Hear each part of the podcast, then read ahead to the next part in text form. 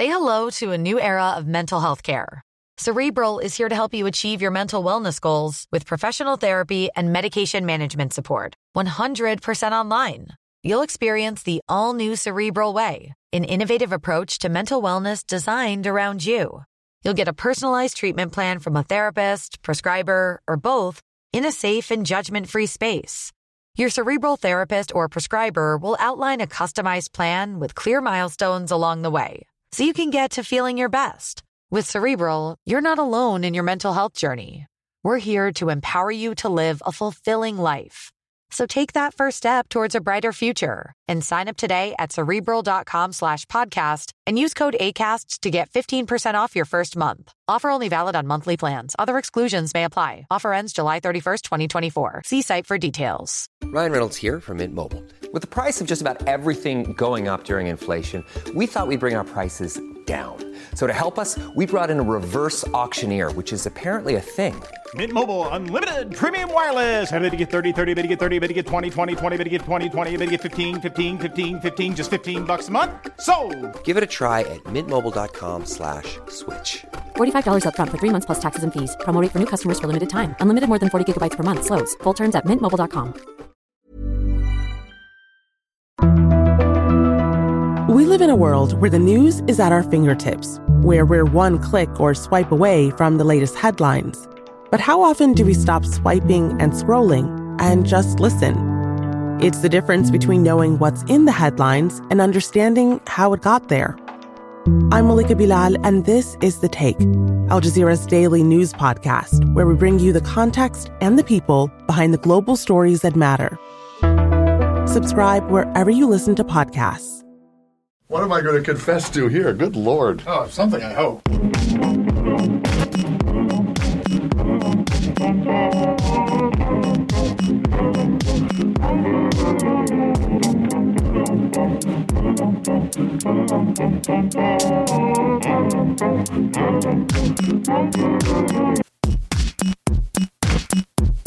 Andrew Coyne is the new editor of the National Post's editorial and opinion pages. There are just two national newspapers in this country. The National Post is one of them, and Andrew is the guy who gets to say who gets their say. He will join me to talk about it in a moment. Uh, but first, a reminder, this Friday, January ninth, I will be hosting a live taping of Canadaland at the Hamilton Public Library at seven p.m.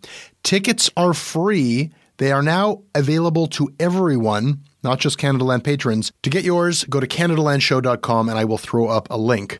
Last thing before we begin, an update on something I asked about last week. I requested your input uh, as to how to handle ads on this show as we move forward. Got a lot of thoughtful response on that. And most of you, most of you uh, who took the time to write in said that you're okay with ads as long as there aren't too many of them, depending on who they're coming from, and as long as you know that they are ads. And there were a few other points uh, that got brought up as well. I will be posting a Canadaland ad policy soon on the website. If you want uh, to contribute to the drafting of that, please send in your thoughts on the topic. In the meantime, I have pre-sold a bunch of ads, as previously mentioned, that were uh, rewards for Patreon subscribers, and you'll be hearing the first one today. Today, so don't freak out. Okay, back with Andrew Coyne in a moment.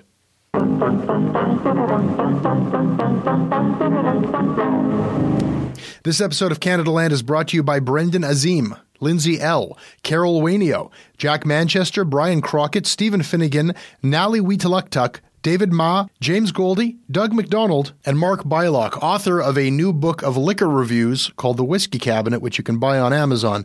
On a recent morning, Mark stopped by the Canadaland studio, and he brought alcohol, which is always welcome. All right. This is how we're starting the day, man.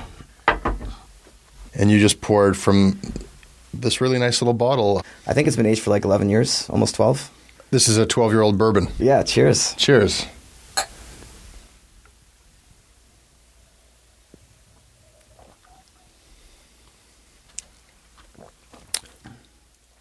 Oh, that's delicious. So you get a lot of rye on that. Very, it's a rye-heavy bourbon. Um, so get the spicy nose, but mostly you get that vanilla from that wood. How much whiskey did you drink in writing this book? I last count was about three hundred eighty different whiskeys over the last year. So it was a lot. Sponsor of today's episode is The Whiskey Cabinet, a book by Mark Bylock. Thanks again, Mark. Thanks, Jesse. This show is sponsored by BetterHelp, therapy online that has served over three million people around the world.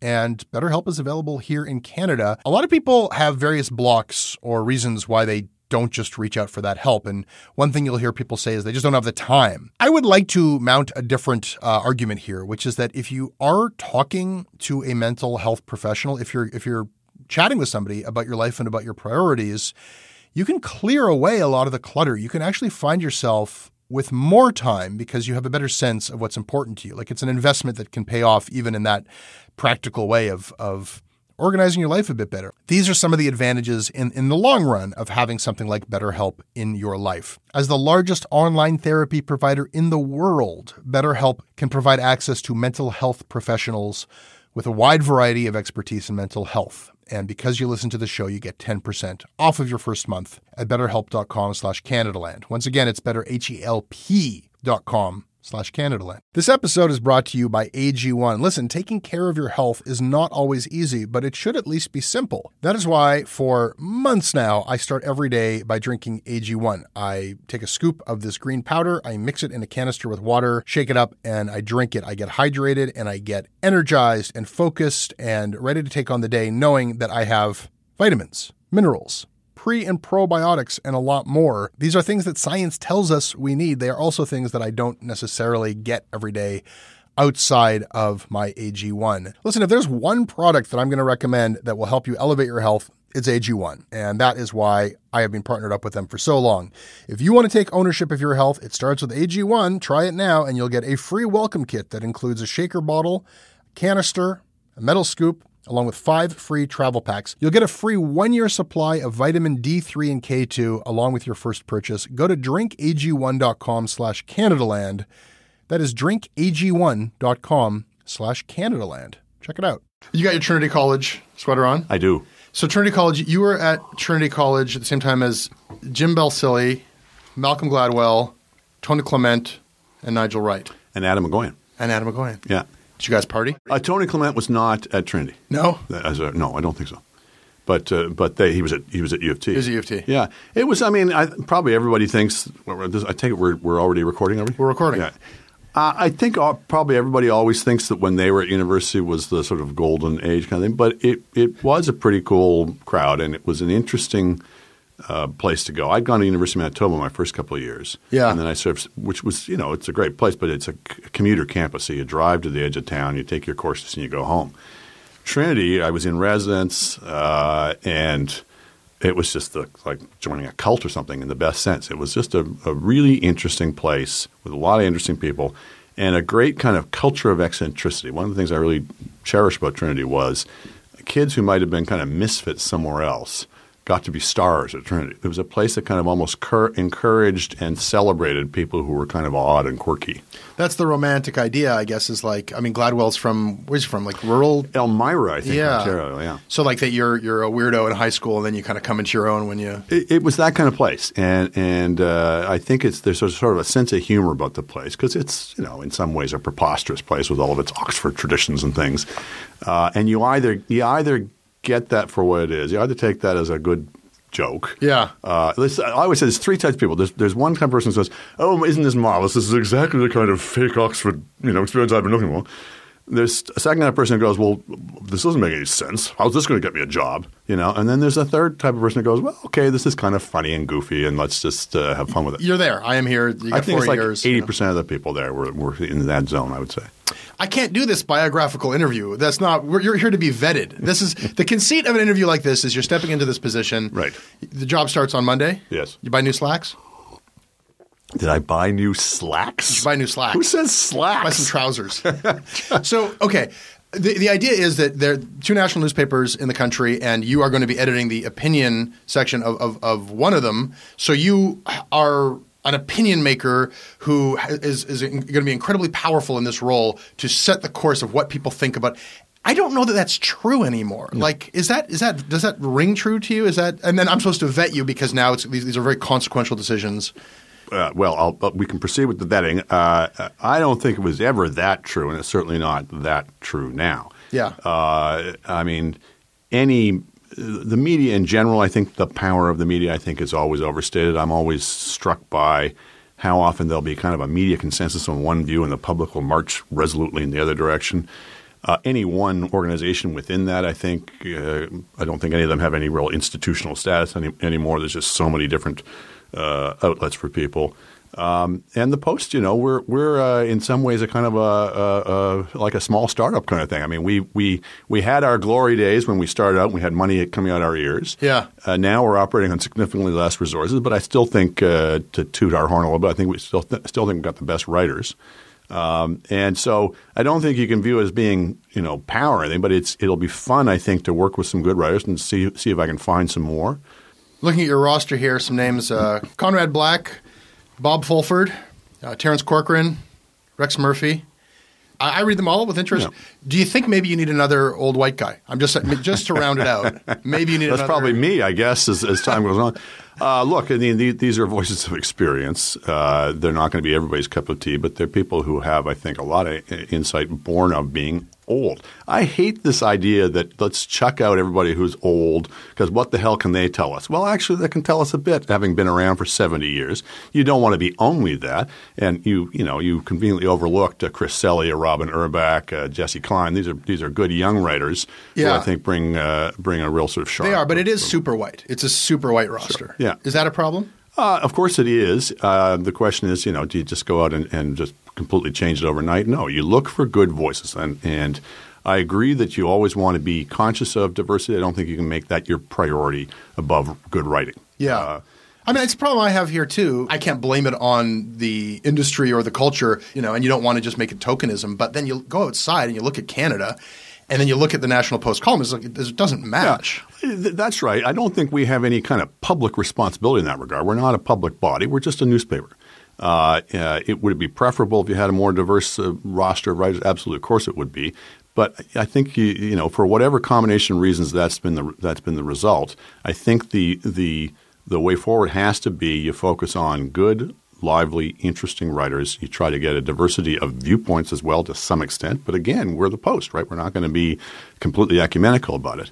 Yeah. Uh, you know, you've got a you've got a readership you're trying to reach and you've got a point of view you're trying to get across.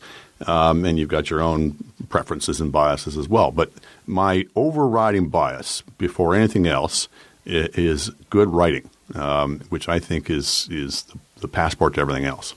Maybe you don't even have to do any lip service to this. I mean, the readership is super white. I just think in the service of uh, good writing and good, interesting viewpoints, you will be wanting to look further afield. I agree with that. You yeah. don't want to just you don't want to just have people who all come from the same background, the same viewpoint, et cetera.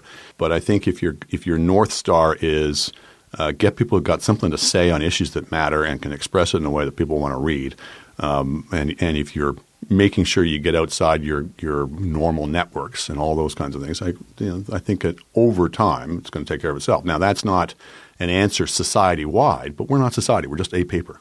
And you're the Post, which is a weird enterprise, and you're you're at the weird part of the Post because Thank you. The secret of the Post is that it's totally left. People who come out of, who are graduates of universities who live in cities, that leans incredibly left. Journalism itself, it's not about one paper or the other, leans left, and in every kind of poll of, of the actual people involved in it.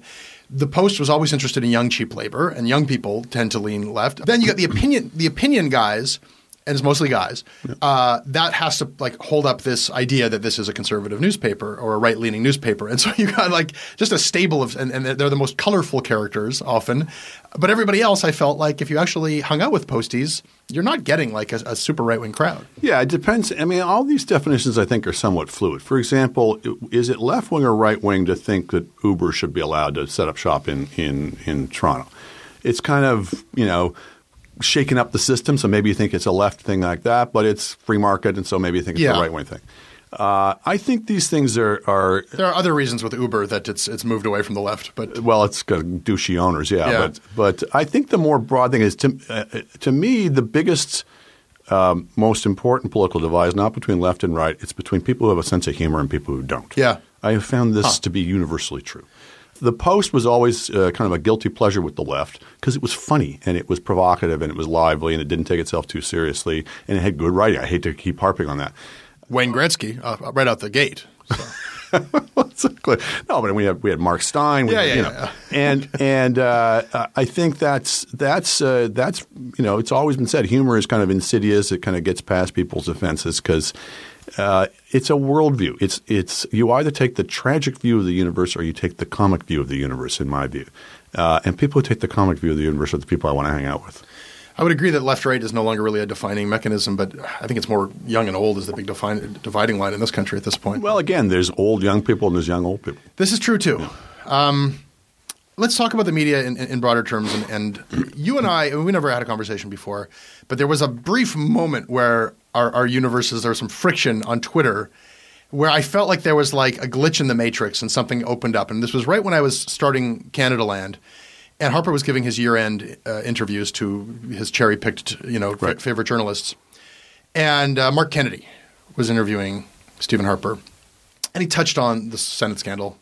And Harper wriggled around it. And, and then he just carried on and with whatever fifteen minutes allotment, allotment he had. And you tweeted something about that. They were like, no, like stop. Ask him what he knew when. Ask him why he initially supported right and then he moved away. Ask like his story does not make sense. It doesn't add up, and no journalist has ever. I mean, you, I can't imagine a similar situation in the States where Obama's chief of staff was involved in a bribery scandal, and the press just stops asking questions about a story. And and and and for a moment, I felt that same outrage on your part, not directed at Harper, who of course is going to try to get away from that, but at Kennedy. Well, I, I don't want to pick on Mark. No, you didn't. Yeah. I mean, initially that was the suggestion, but yeah. then I, I, I tweeted you. I said, Andrew, come on my show, talk about what that interview should have been. Right. And you immediately said, nope, this is my critique is not for the interviewer, it's for the interviewee. And then you wrote a very funny column where you imagined yourself as the as the, like this is what it would have been like if I had interviewed Harper, and and and you know you you directed it at at the, the P M and. I, I feel like there was a missed opportunity there. And like, why did you back away from that? Why can't we talk about what should be asked in, in those interviews? Oh, we can. People do all the time. I mean, with all due respect to media critics, media are critics of themselves all the time uh, individually. Maybe we should step back from the whole industry and look at it occasionally. But people are always sniping at each other. Um, and I didn't necessarily feel I, I needed to be contributing to that. I also don't think – I mean, as much as I was complaining on the day – Uh, I think if you do have – I mean I, it's fun for me to do my imaginary column. But if you actually have the job of of you know doing those inter- those year-end interviews and you've got X number of minutes, you've got an editor who wants uh, X number of questions asked, you've got news you're supposed to elicit from it. I'm not sure if actually it is your role at that time to play prosecutor as much as you or I might like to fantasize about that. I think your job as an interviewer is to get news. Well, the whole thing is, is stage managed yeah. to stop you from having and, that kind maybe, of interview. And maybe you shouldn't do it on, under those terms. Maybe, maybe you should say we're not going to interview the prime minister. I mean, I always feel this way about – Uh, the, the the the tours during the election campaign, which are completely useless. Yeah. And if we would all just as an industry say we're not going, uh, then maybe we could shame them out of it. But every you know they play us off against each other, and we each want to sure. get the access, and so we wind up going. When there's no other opportunity, I would argue that that that that you have to ask that question. Yeah. I think on the on the specific thing about the Harper and the and, and and and the whole Duffy issue, it may be that people are waiting for the Duffy trial. And there may be a kind of a tacit sense of, okay, we don't have to keep chasing him because it's going to come out then. I don't know. Uh, uh, at some, Is that what you think? Is that why people have laid off? I, I'm just guessing. I, I, or it's just fatigue. You know, people just don't feel they can keep. They think maybe it'll be rude or something. I mean, there may be a Canadian politeness kicks in. That can you keep asking the same question for month after month? I don't know. But it may be that people are, are at the back of their minds are thinking – It's not like it was asked that much. No, no, that's right. I, I mean the larger question is uh, how much access does the media have to the prime minister in general? And even larger question is how much access does Parliament have to him? Yeah. If yeah. he wants to play hide and seek with the media, in a sense that's his privilege. He should pay the price for it in that he should be viewed as being very remote and aloof and secretive as a result of it. He has no right at all to play hide and seek with Parliament. Uh, that's he's constitutionally answerable to Parliament, and it's the degree to which Parliament can't lay a glove on him that is, is really, to me, is the more disturbing thing. That's supposed to be what makes our system better than the Americans. Yeah. In, in a way, their press gallery is kind of their substitute Parliament, right? Because the Congress can't ask him questions. our our Parliament is supposed to be the, the one that does the job, and they're institutionally uh, and to some extent uh, individually uh, don't have the competence for it. do we have to pick which one to be outraged by? I, I, I, I, no, fair enough. They're equally I, egregious. And as the press, I think that we have, uh, you know, it's clear that we, I mean, the fact that we haven't been able to make a united stand about this, as I, I mean, you can just watch the, the level of influence and access the press has had just get diminished and diminished and diminished. It's it's not like it's, there's no conspiracy theory to it.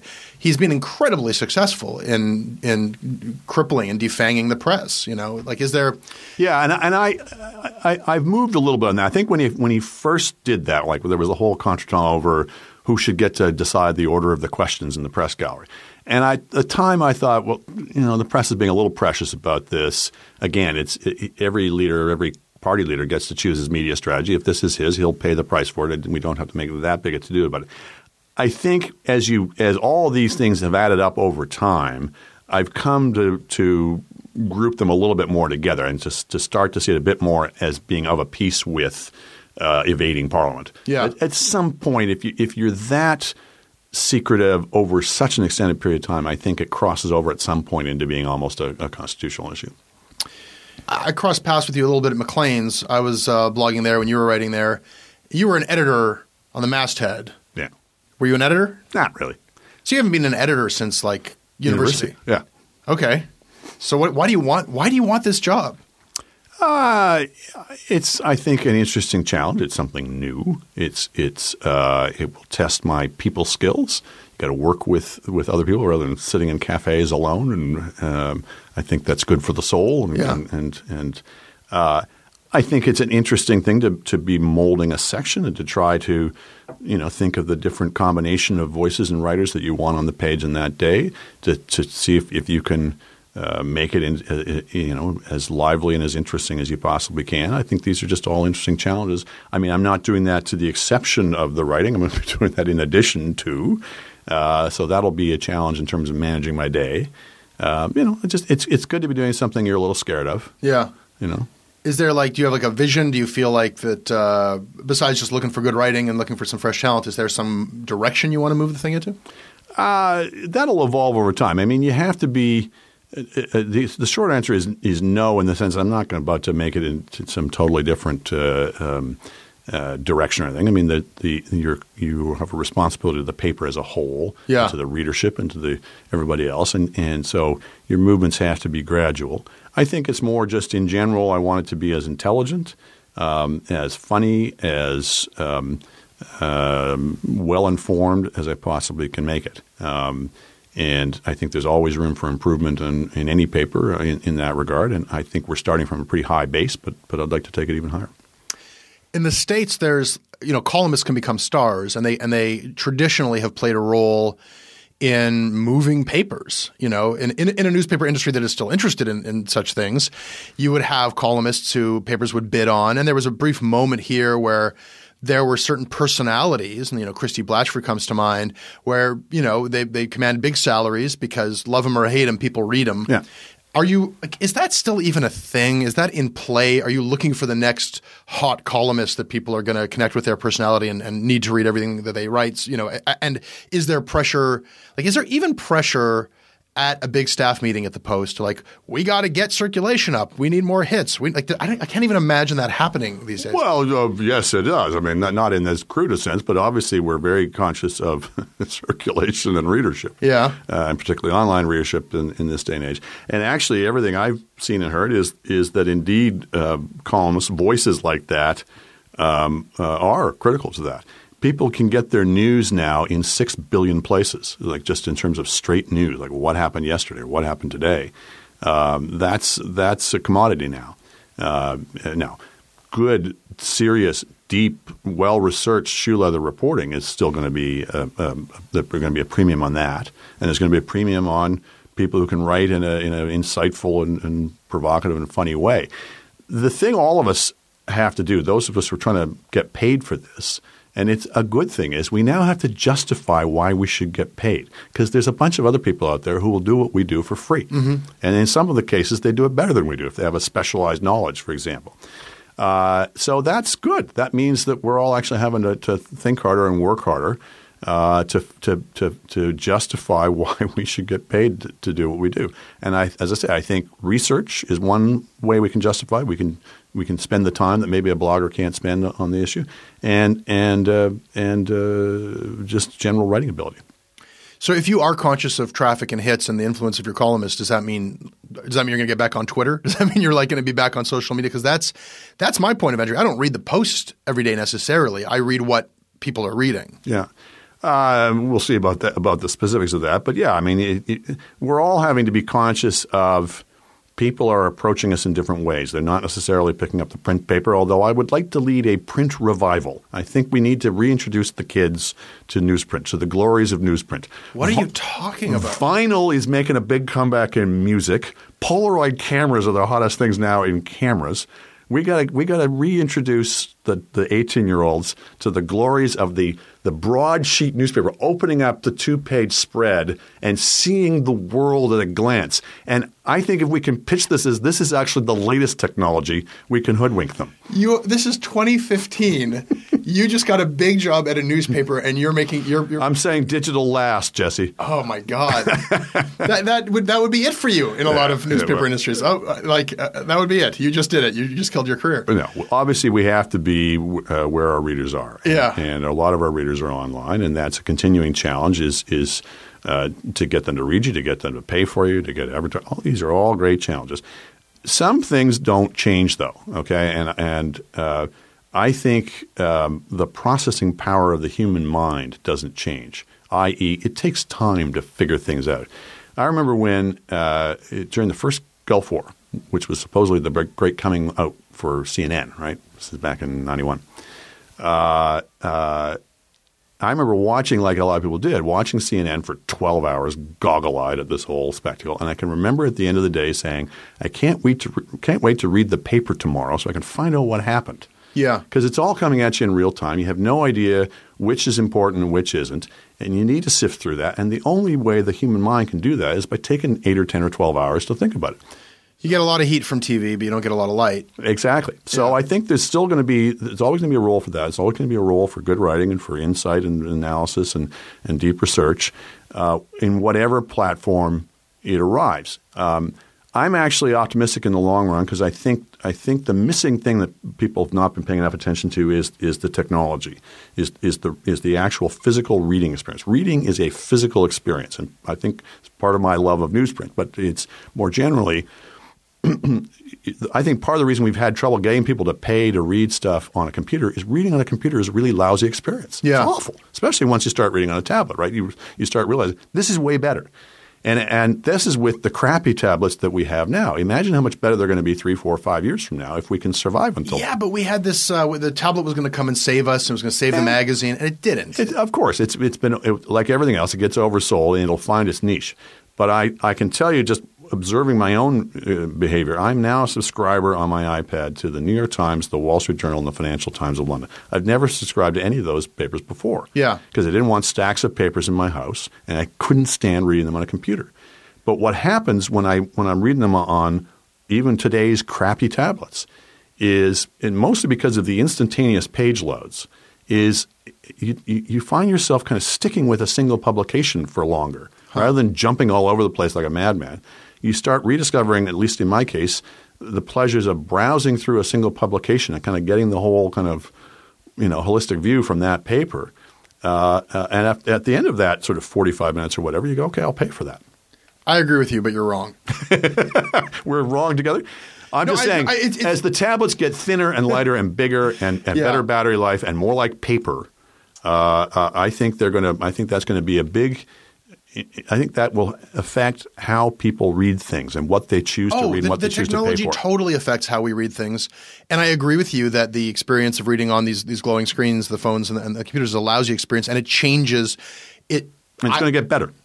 It's I, it, I don't know if better or worse. It's not going to – like the idea that it's going to get more like it was as the technology progresses, I, I, I don't see it happening. I, I, th- I think it's going to become some other new thing. You know? Well, maybe. But I but I, I do think we're probably going to see larger screens because eventually we're, we're, you'll be able to fold them, for example. Yeah. Uh, larger screens give you better layout possibilities. One of, yeah. the, one of the crippling things about today's tablets is they're really simple, obvious layout possibilities, right? Um, that to come back to why I like a, a great broadsheet paper is all kinds of thought and and and and, and decision making has gone into how do we lay out the pages? We're giving you visual cues about yeah. which things you re- you really need to read, right? Absolutely. It's a dying art, but I think that you're looking at, at the surface of sort of the meat and potatoes of how you know, and that, that stuff is important once you're immersed in the experience. But yeah. the trickier thing for me is when your brain becomes accustomed to the constant stimulation of what's the next article. Like I'm going through my morning this, and it's the same time of day that I used to read the paper. Now I'm going through my Twitter feed, my Facebook, my, all my social media links. What's the next article? What's the next article? And and what's my next email that's going to come in? And it all comes in the same category as what's the next stimulus. Yeah. Breaking from that addiction to or expectation of the next stimulus and taking a breath and immersing yourself in a longer experience is not going to be a function of a bigger screen. It's going to be whether people en masse find value in that. And I think that it just – it exists in a completely different category of your day. And I think it's gone for the – I mean it's a niche thing. It's going to be for people who want it and seek it, it, it out. Well, it always was a niche thing. Maybe that's true. The thing we have to remind ourselves is only a small minority of people have ever read anything. Yeah. And only a small minority of them have ever, ever read anything worth reading. Yeah. Uh, so that's just the crooked timber of humanity.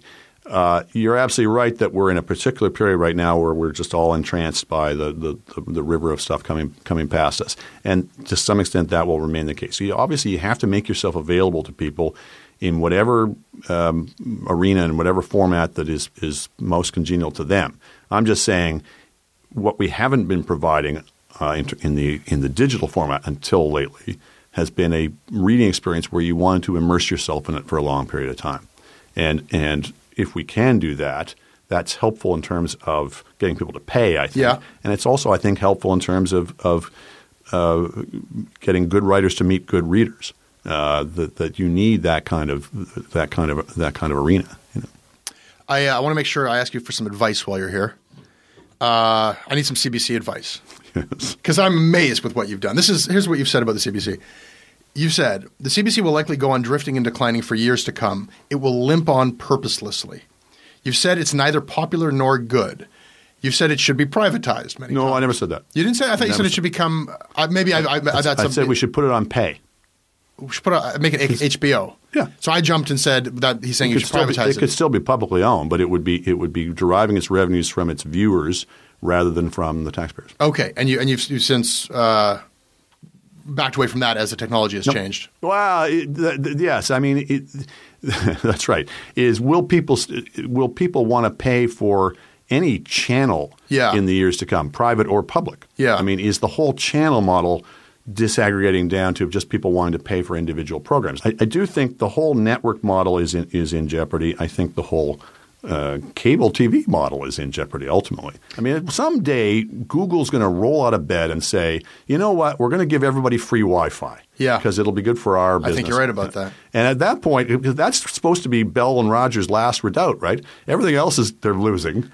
Uh, but the, well, we still control the but pipes. They're moving everybody to the pipes, and, the, and they're, they're just going to come what if the pipes with go? White space or with their their balloons in the sky. They're just going to blast internet to everybody. Yeah. But okay, you've skillfully taken me away from my Sorry. point here. I want advice. You have said all of these nasty things about the C B C that happen to be true. You've also criticized the at issue uh, panel for being too uh, uh, fixated on strategy and not about the actual substance of policy. You are on the at issue panel. You've been saying all these things about the C B C. You've been on the at issue panel since two thousand five. Meanwhile, I'm out advocating for public broadcasting on Sun News T V. How do you say such things about C B C and still be pals with Peter Mansbridge and go on C B C every week and get a paycheck from C B C? Well, I, I like to think I'm in, in a certain way a friend of the C B C. Mm-hmm. That, and I think as time goes on, uh, more and more people at C B C are less and less defensive mm-hmm. about where the world they're in. I mean, I think they've been in that world for a long time, but I think it's becoming clear that Uh, uh, you know, the old models are breaking down. The old model's breaking down for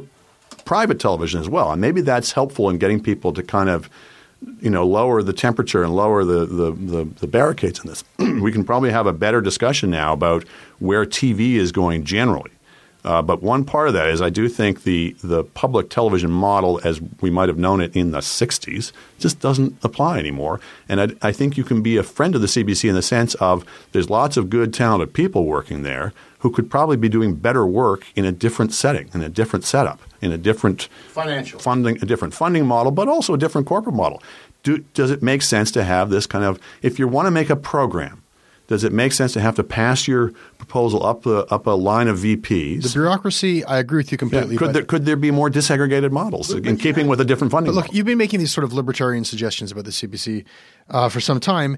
And I just like – look, I'm not an ideologue about anything, but I, I just feel like in the media environment that we have now where, where just news as a business is cratering, and if we can agree that it's just really important that people know what's going on, that somebody is actually collecting and reporting the news and maybe even analyzing it, I don't have any faith that the market will just sort of correct and, and that will get done no matter what.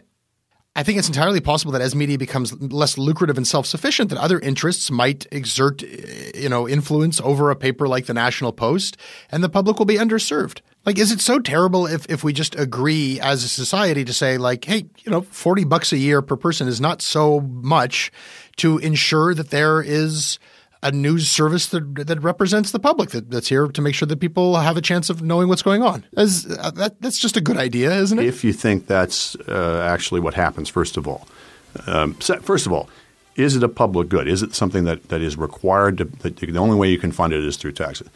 We never said that about newspapers. Yeah. We always made this distinction between newspapers and television. Somehow we made this case for television, which in the early days of television you could make because you couldn't charge people directly for it. You always could for newspapers. Only a minority of them were ever any good, but it was a model that worked. You had you had enough diversity of, of, of viewpoints, et cetera, that, that people felt they were being reasonably well served by their print media. I think people's more, more complaints were with were with television. Uh, at one point, the the um, the Kent Commission in the early eighties uh, actually advocated that we should subsidize newspapers to make them better newspapers. And for the first and I think only time in the history of corporate Canada, uh, the industry turned them down. Uh, and I'm frankly glad that we did. Wow! If we'd taken the money, the media turned down government money. Absolutely. In Canada? Absolutely. That happened. It happened. Now, we, they get money in other ways through the postal subsidy, but it was these were direct subsidies to improve our journalism. Uh huh. And if we'd taken the money, I guarantee you, over time, we all would have accommodated ourselves to the idea of how can a newspaper possibly expect to produce good journalism without public funding? We would have taken that idea on board, and we'd all write long essays about this, and we'd become much more attuned to the idea that everybody should get subsidies in every industry. And I think it would have corrupted us, frankly. So that's point one. Point two. Point three is when you say the market, that's always this lovely disembodied alien force out there. The market, of course, is us, yeah. the readers. And it's several different markets because there's a lot of different types of readers. There's readers who want crap and there's readers who want good stuff. And the people who want the good stuff, whether it's if, if they're able to pay for it, will do so, whether it's T V, because that's what's happened with T V, right? The distinction, I agree with you, in television used to be, in terms of quality, between public and private.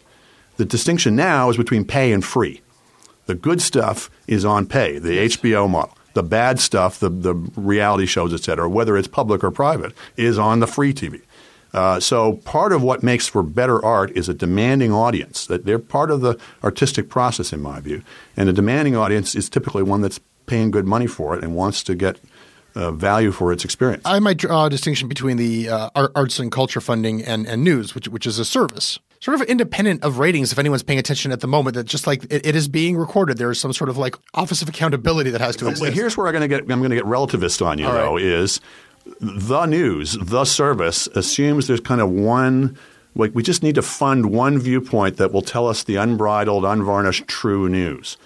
And the again, the crooked timber of humanity is it doesn't – But you got to do your best. Yeah, but the, to me the best is let a hundred flowers bloom. Have as many different – yeah, we got like three flowers. That's the problem. Well, no, we don't. In in, in news – We've got market failure. As a consumer, you have never had more diversity of sources of news in the history of the world. Covering Canada? I mean, that's happening everywhere but this country. Even covering Canada. There are less reporters covering Canada than there ever were. That's not true. If I look at Parliament Hill. We've lost ten thousand jobs in media over the last five years. And there's jobs being created as well. You're, you're looking at – I'm surprised at you, young man. You're looking at old media. You're looking at the at the the great old – Where is the new media in this country? I just talked to a woman who's working for Vice News, for example, Canadian startup. So no, it's not really a Canadian startup. It is. It started in Montreal. It's initially a Canadian startup. Yeah. All right, all right, all right. It is now a huge American company that like sets up a little franchise office here. Okay, but I'm saying it's that the, the growth is in those kinds of, of uh, media entities is going to be in those kinds of things.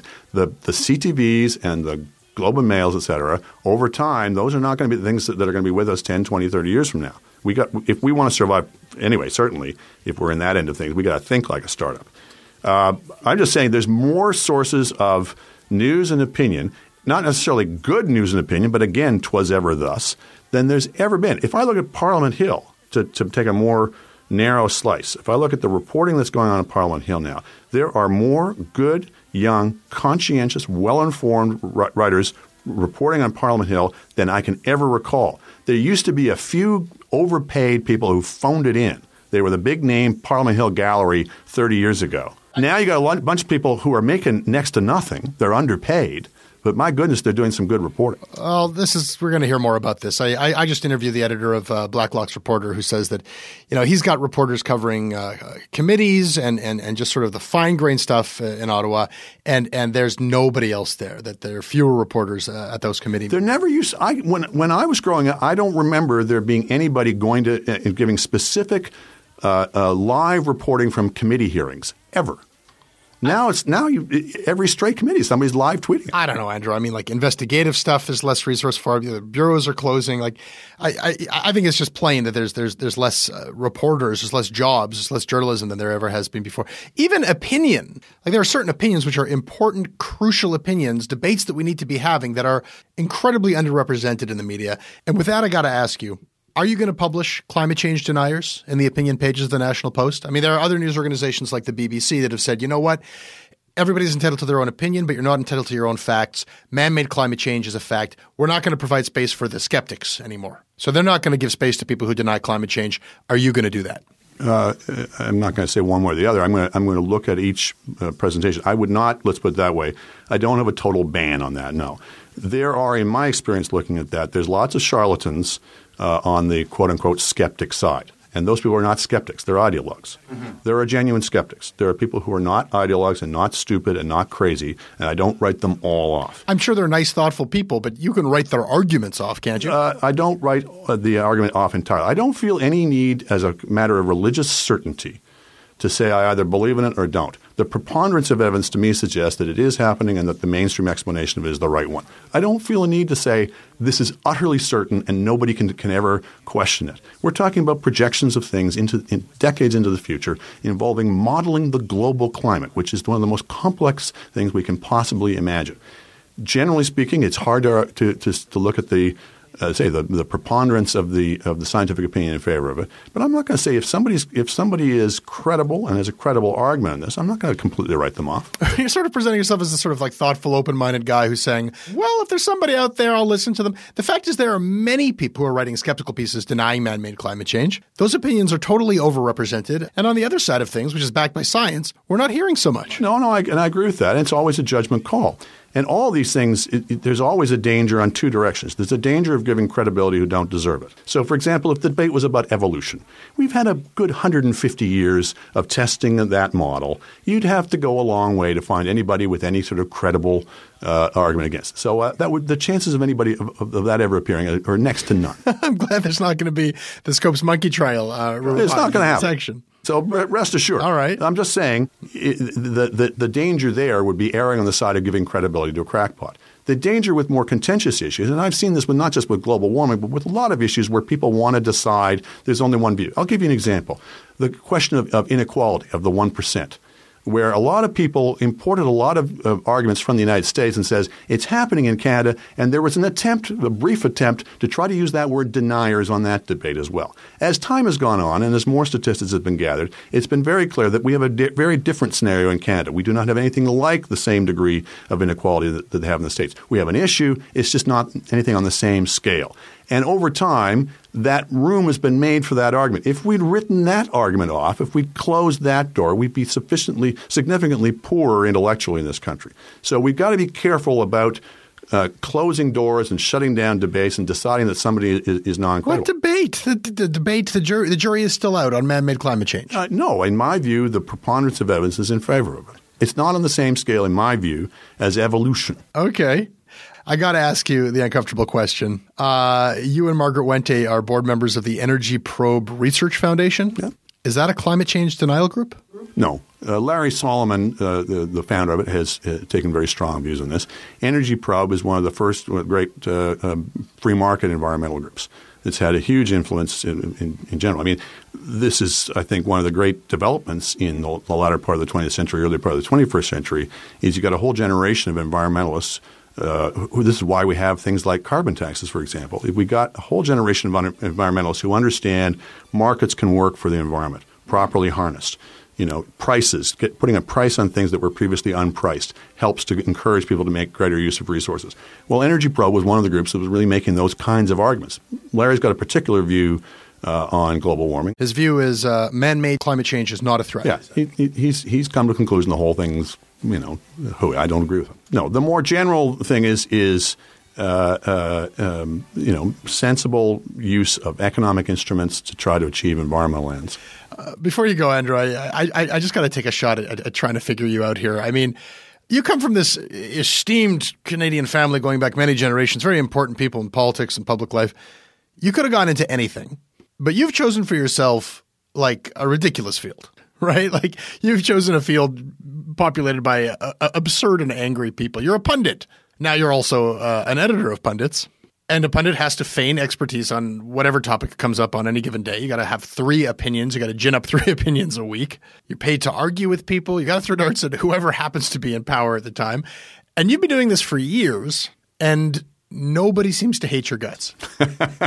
Well, that's right? People do. No, I mean, there's been no big fuck up or controversy. Uh, you, you, you haven't called any anybody a slut. You haven't uh, had any big plagiarism scandal. You haven't had to make any big uh, embarrassing public apology. I mean, you've been very politic. I mean, even even leaving Twitter. I mean, who does that? You had one of the biggest followings in the country. Who? What? What opinion person leaves Twitter? People are going to think that I'm kissing your ass right now. I am not. I, I, I'm serious. I find your your broad support deeply suspicious. I, I keep suspecting to learn that your entire career has been this calculated, epic preamble for a run at public office. Is that what you're playing at, Coyne? Uh, no. Uh, uh You know, they always say you're supposed to find your passion, you know, and I, I used to think, well, God, you know, what's my passion? And eventually it, it dawned on me that, that one of the things that's important to me and that, you know, gives me job satisfaction is I get to say what I think. I get to, if, if I can put it this way, I get to tell the truth for a living, at least as I see it. And so many people, that's not true, right? And I don't think I'd be happy if I had to sell something. Um, that's the job satisfaction for me is is trying to write. And I, my critics would certainly say I fail in this every day, but trying to write true sentences, uh, I think, is a is a relatively noble calling. It's I, I long ago gave up any illusion that I would uh, have any influence on people, but uh, I actually think in this day and age, and harkening back to some of the discussion we've been having, if you can get people to spend three minutes reading you, uh, it, that's that's that's tough enough. That's an achievement enough because you've got to make that three minutes worth their time. Uh, and that means you got to tell them something they didn't know, or you you got to at least make yourself agreeable company. If you can at least uh, uh, uh, provide something that people read that and go, okay, that was reasonably sensible. That, that's that's a challenge enough. There's lots of ways in which you can screw that up. Striving for reasonably sensible. that's that's that'll be on my epitaph. I, I guess it served you well so far. Thank you for uh, thanks for more than three minutes. Uh, you should go buy some slacks. All right.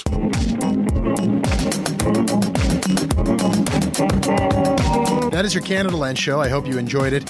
You can email me at jesse at jesse brown dot c a. I read them all. I respond when I can. I am on Twitter at Jesse Brown. The show's website is at canadaland show dot com. Check it now to get your tickets for our live event this Friday in Hamilton. The crowdfunding site is at patreon.com slash Canadaland. I make this show with Christopher DeMello and Sean Craig, and Canadaland Shortcuts returns this Thursday morning. If you like this show, support it.